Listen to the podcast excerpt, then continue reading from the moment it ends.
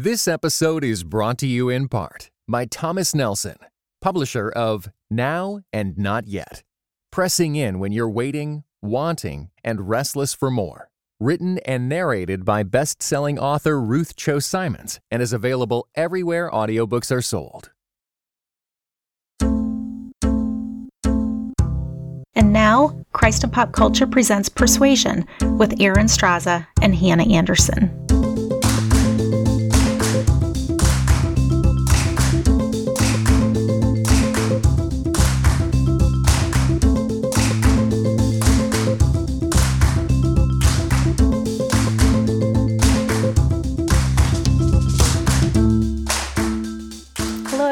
I'm Erin Straza, and with me is Hannah Anderson.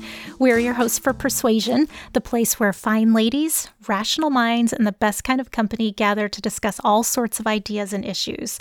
Thanks so much for joining this conversation today. We're at the very end of our series called Growing Viral Well Being in the Age of Corona. And each of the conversations that we've had in this series, we're looking at ways we have been responding and reacting to the COVID 19 pandemic. And then we're trying to shift focus a little bit so we can move toward wholeness in the midst of all that. Hannah, this is the first time that we have dropped a whole series all at once. And so that's kind of exciting. But one of the things that is still bothering me with this is that we're recording these and then they're going to release. And I know that by the time people queue up and listen to them, I know so much could be different even within that amount of time. It's like in that distance, so much can change, even though it's short in terms of how we relatively release these episodes. Well, you know, I thought about that, Erin, as we kind of discussed releasing all at once. And I also realized that no two days in my life have been the same for the last three weeks. right. That There's I've no normalcy. Just given up. Yes. Trying to make sense of all of this. And that's a really odd thing for me, too, because I am accustomed to kind of noticing patterns or looking at how data points align and kind of getting a sense of a trajectory of a movement or a trend. And and I'll be honest to kind of pride myself in knowing what conversation needs to happen in the midst of what moment in time. And I've got nothing in respect to this. You're nothing. You're plumb out of ideas here. I feel so completely disoriented because I yeah. do tend to um, gauge my thinking and my expectations based on past behavior or a set of data points that I can kind of analyze and observe and say, okay, this and this and this and this. Therefore, I'll kind of anticipate or expect that that will happen. Mm-hmm. And I just feel like I don't have enough data points yeah. to even see a pattern emerging. I'm not a big um, researcher analyzer type person but i really do love to understand what's happening and and to see how things are being projected especially as we're looking at this pandemic. I have been on pretty much every day going to all the charts and graphs, seeing what's going on, seeing how things are unfolding from one day to the next. And it is still so hard to know is this really going to be what they're projecting?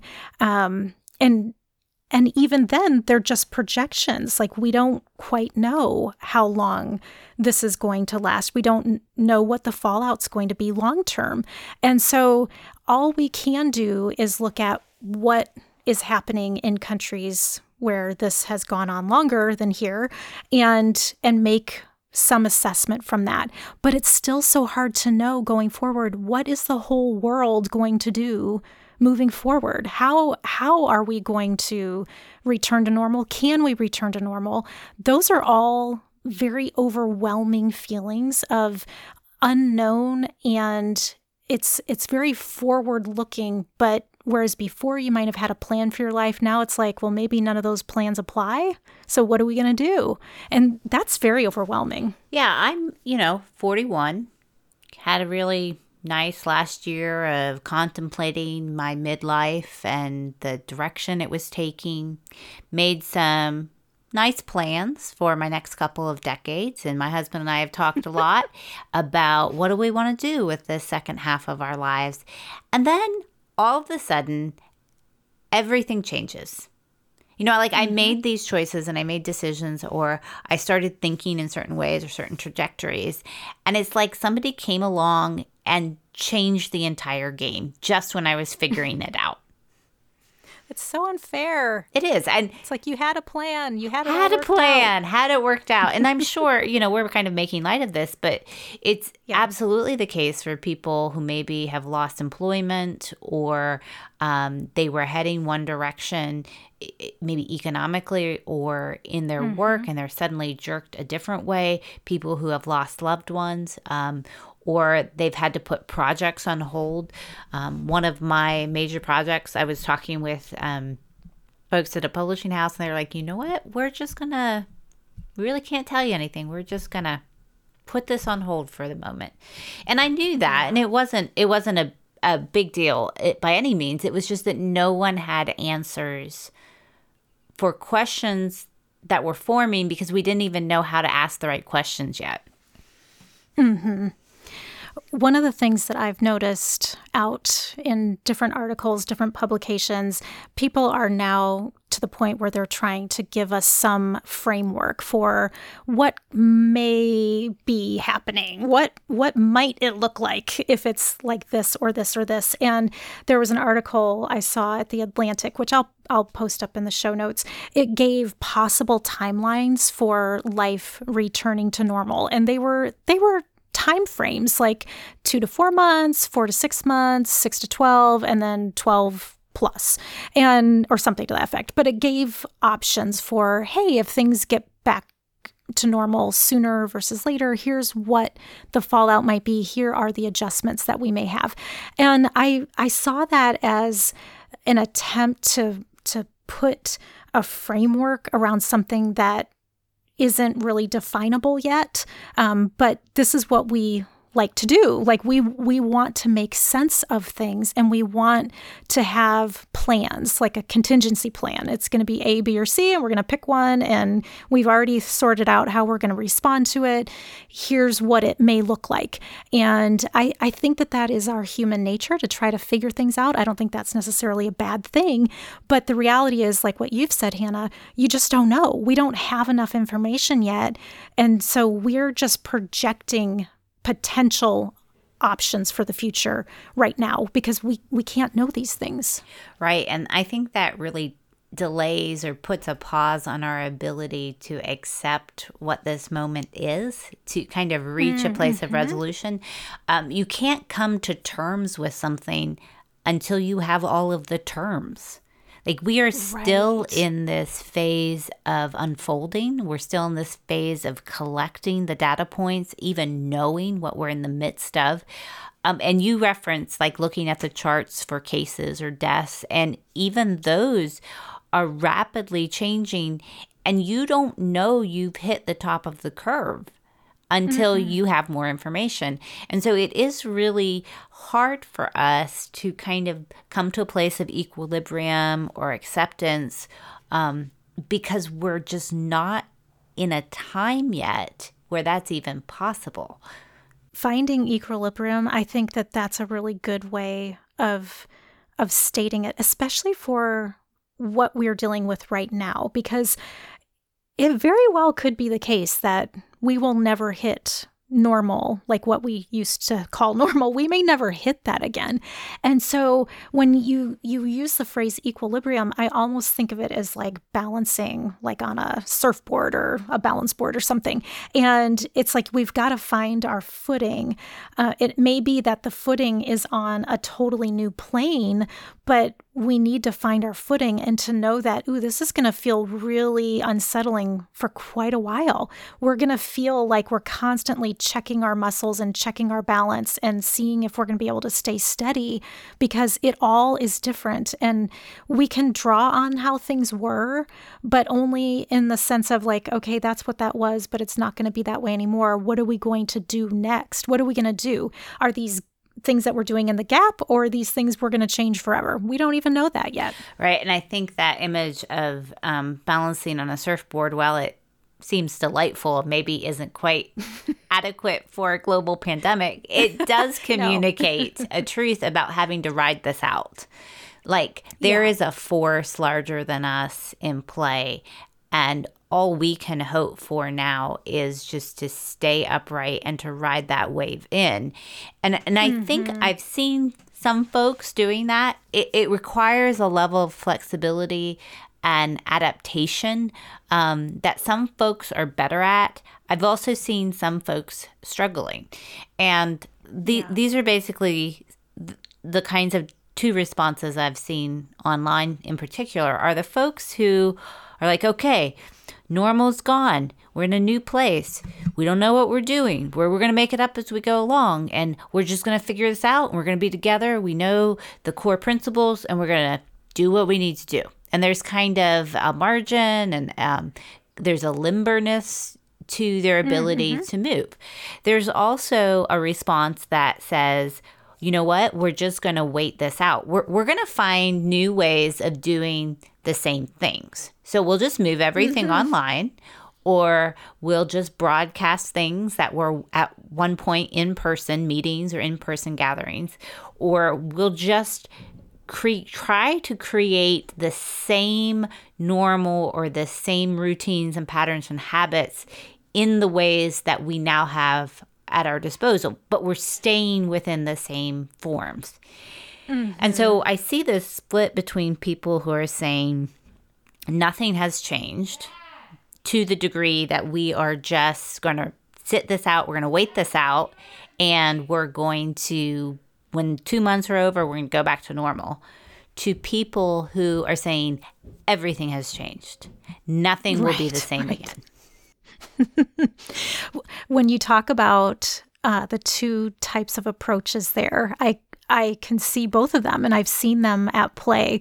I think one of the things that was really um, clear to me as all of the the social distancing and remote working and remote learning kicked in was how everyone turned to Zoom as the answer for everything. And it it's become a bit of a joke now that everything is on Zoom and it it is helpful. It is it is allowing us to keep some things moving forward and allowing us to communicate, allowing us to keep on with education. Um, even some fun things have been happening through Zoom, but I don't feel like long term that's how I'd want to live my life.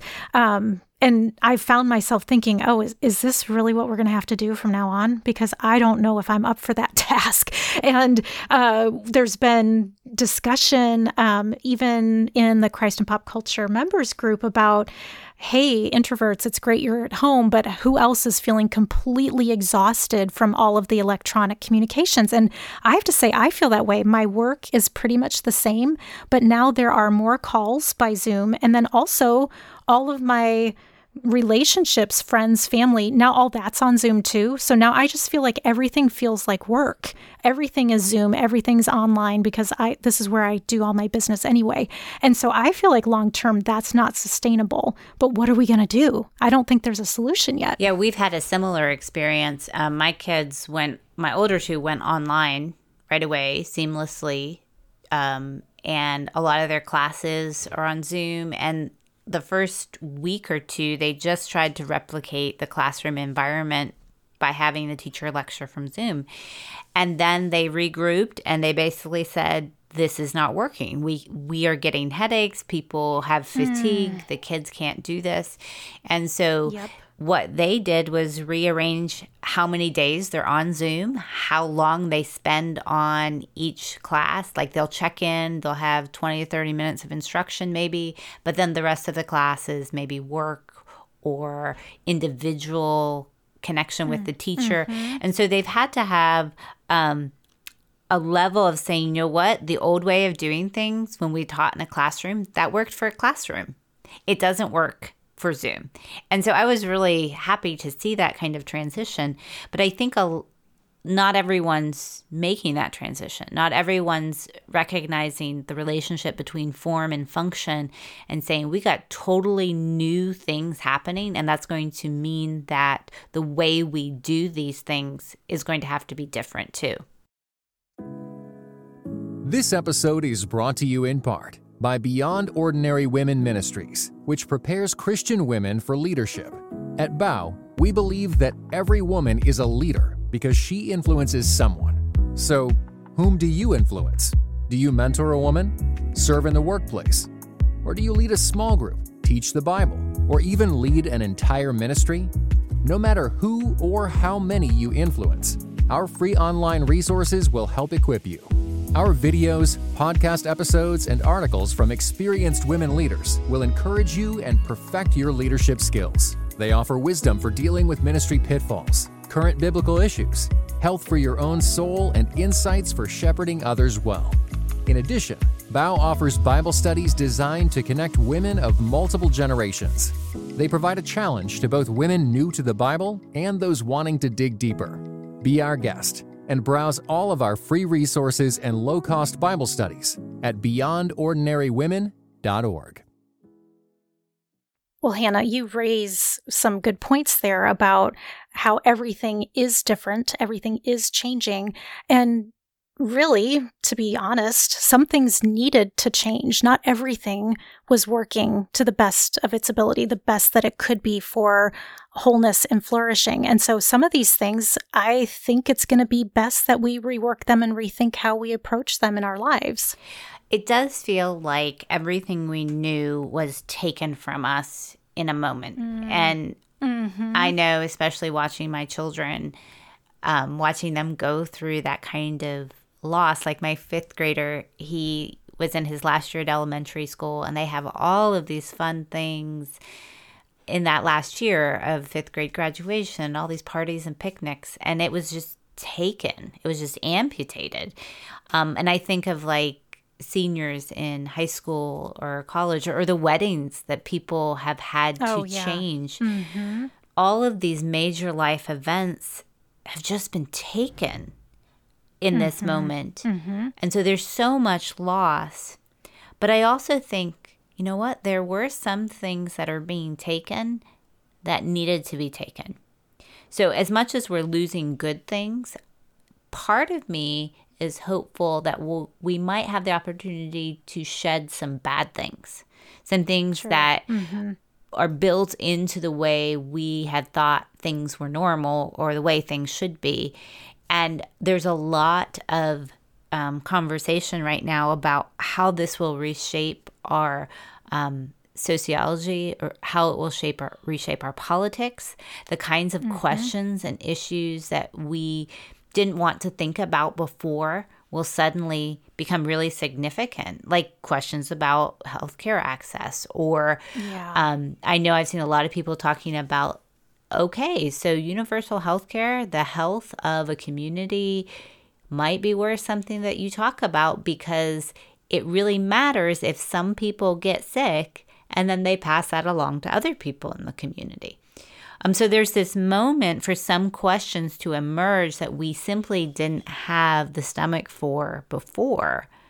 But now, with this breaking open, we might be able to at least have a conversation about it. That seems to be a um, a like a positive look forward in terms of how do we wrap our arms and our brains around all that has happened and looking at it as kind of like a, a sifting there are some things that are good and we we should pull those out and keep them. And then there are other things we just need to sift them out and rethink about them how these things are affecting us in society. And the healthcare um, access even things to do with um, policy with workforce um, paid time off. We talked about that in in previous series.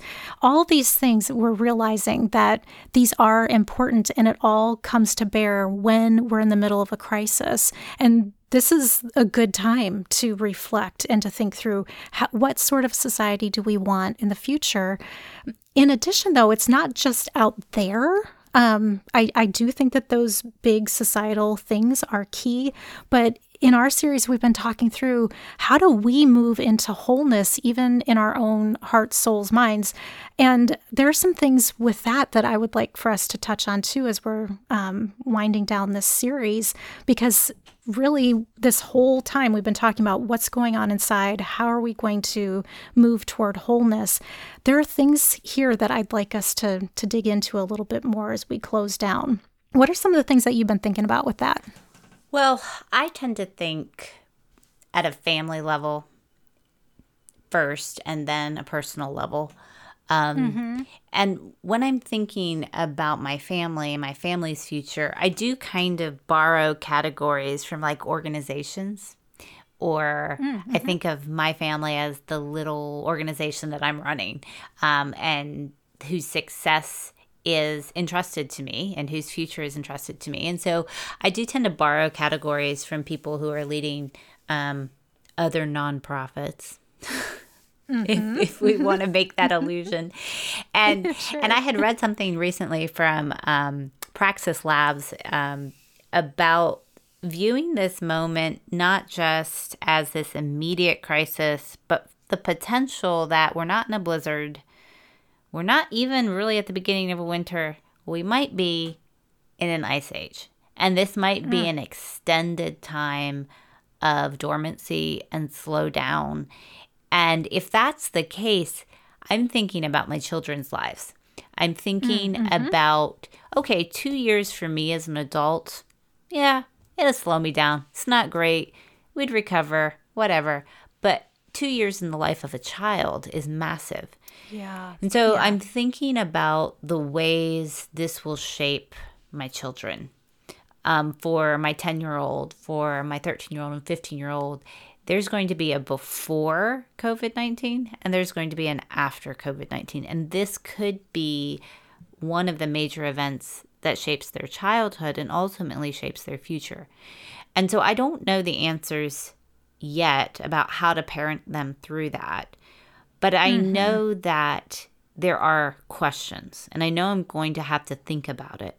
I'm also thinking about how do we as a family emerge from this moment in wholeness and health, um, not just financially, but spiritually and emotionally, mm-hmm. and even as um, a group of people who have become more bonded to each other because of this time together. So so for me there is a level of opportunity here too. Um mm-hmm. an opportunity to grow things that matter in these days that we're together. This has been clarifying for me in terms of um, what do I want my life to be about? And it almost has felt like um, a real sharp focus on I am redeemed by God for his glory, for his purpose, and then therefore my life looks a certain way. And whether we are in pandemic mode or not, it needs to look a certain way. And I think in a very good way, I have sensed God pulling me in line with this is how I want you to operate in the world. This is how I want you to live day to day. And because right now the bulk of my time is spent here at home with Mike, I keep thinking of this phrase of it matters how I love Mike well. It matters. And no one's going to see it right now, not dramatically, not specifically, but it still matters. And so I feel like there's this sense of clarity of purpose and what is it that pleases God um, in how I live my moments. And I feel like that has been really helpful and even as I think about this whole series, looking at what's going on inside and what does that say about what I believe? What does that say about my theology, about how I view God and the world? This has been helpful for me to sort some of that through. I I had a quick back and forth uh, messaging with uh, Zach Quartles. He's been part of Christ and pop culture community for a long time. He's a caseworker for foster kids. And I told him about our series, what we've been working on here. And he said that something to keep in mind is that humans have two basic emotions fear and love. And so everything is flowing out of those two buckets. And we've been discussing all kinds of emotions here. We've talked about denial and discouragement and anger and frustration, anxiety, all those things. And if you think about it, then all of those things are rooted in fear. And it is revealing in us the reality that we are finite creatures and we have limited control. And so I feel like this whole pandemic, it's kind of cracking open that fear bucket. And it's like, hey, here's all this. Didn't know that was in there because I've done a good job containing it. And now I feel like there's this opportunity to say, okay, I do feel these things and those things have been there.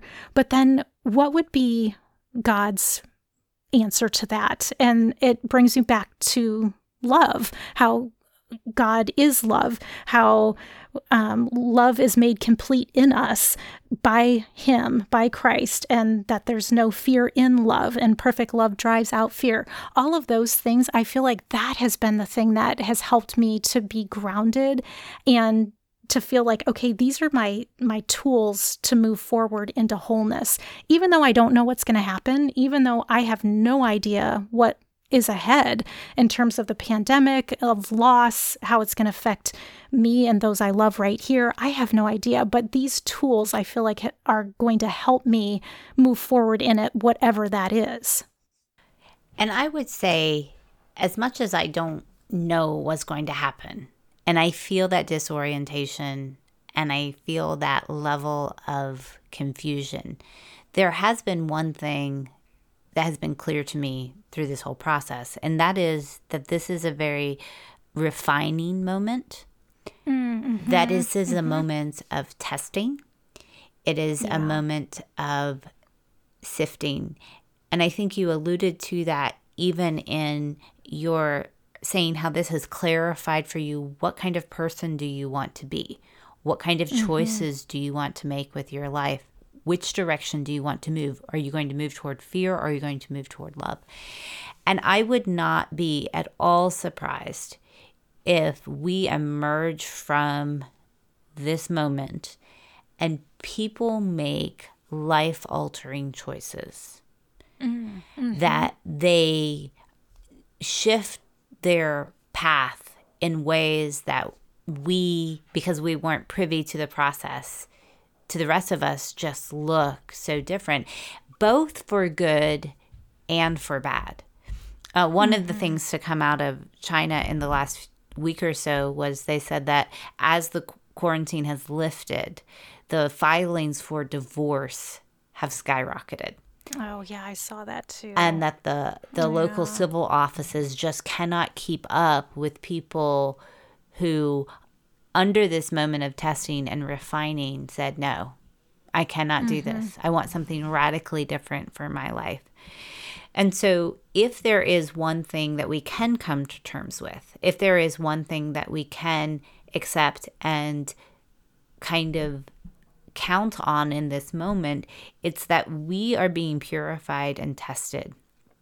And a lot of the process of moving toward wholeness means letting that happen mm-hmm. and and participating with God in it letting him strip away motives letting him reveal our fears letting him expose these deeper motivations and bring us to a place of self-awareness trusting that the pain of the process is ultimately for our good that is a good word and a challenge. Um, I think that it is almost like an evergreen challenge. I'm thinking of how eh, this series, we've crafted it because of this pandemic, and yet that charge is the thing that could be steady no matter what season we're in and no matter what we're facing. And so um, I, I feel like that is a really good spot to land for our whole series.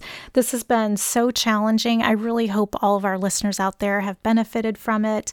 Um, we're going to wrap down this conversation. And really, this is the end of the whole series. We've come to the end of this six uh, episode series, Growing Viral. And um, I've benefited greatly from this conversation, Hannah. So I'm so glad that we dove in, even though some of these conversations were pretty challenging and pretty tough. They were. Um, and been good. And I would say I just want to leave with this one word because I think in this moment all we see is brokenness. All we see is suffering, uncertainty, confusion. And we want to avoid trite answers and we want to avoid easy fixes. Um, mm-hmm. But we also don't want to let the evil of this moment looms so large in our eyes that we think it is ultimate or that mm, this is yes. reality, that the new normal is brokenness. And if there's one thing that I'm hoping to press into is that when all is said and done, that the goodness of God will be stronger than the evil and the brokenness of this present moment. That even if we don't know what the future looks like, even if we can't predict or project what the new world will be that we will inhabit. We do know that God, in His goodness, will mend it and that He will bring forth from this evil His Well, Hannah, I love that we are ending on hope and on goodness. And I feel like that's a really good um, vision for this wholeness idea that we've been circling around for each of these conversations. All you listeners out there, we we hope this has been um, helpful to you. We'd love to hear from you. We'd love to hear what you're thinking and and and what you are going through as you process all these things. Until we see you online, um, stay home, stay safe, and we'll catch you next time. You have been listening to Persuasion with Erin Straza and Hannah Anderson, an official production of the Christ and Pop Culture Podcast Network. Please rate and review the show in iTunes and check out our other shows at christandpopculture.com slash network. Theme music by Maiden Name.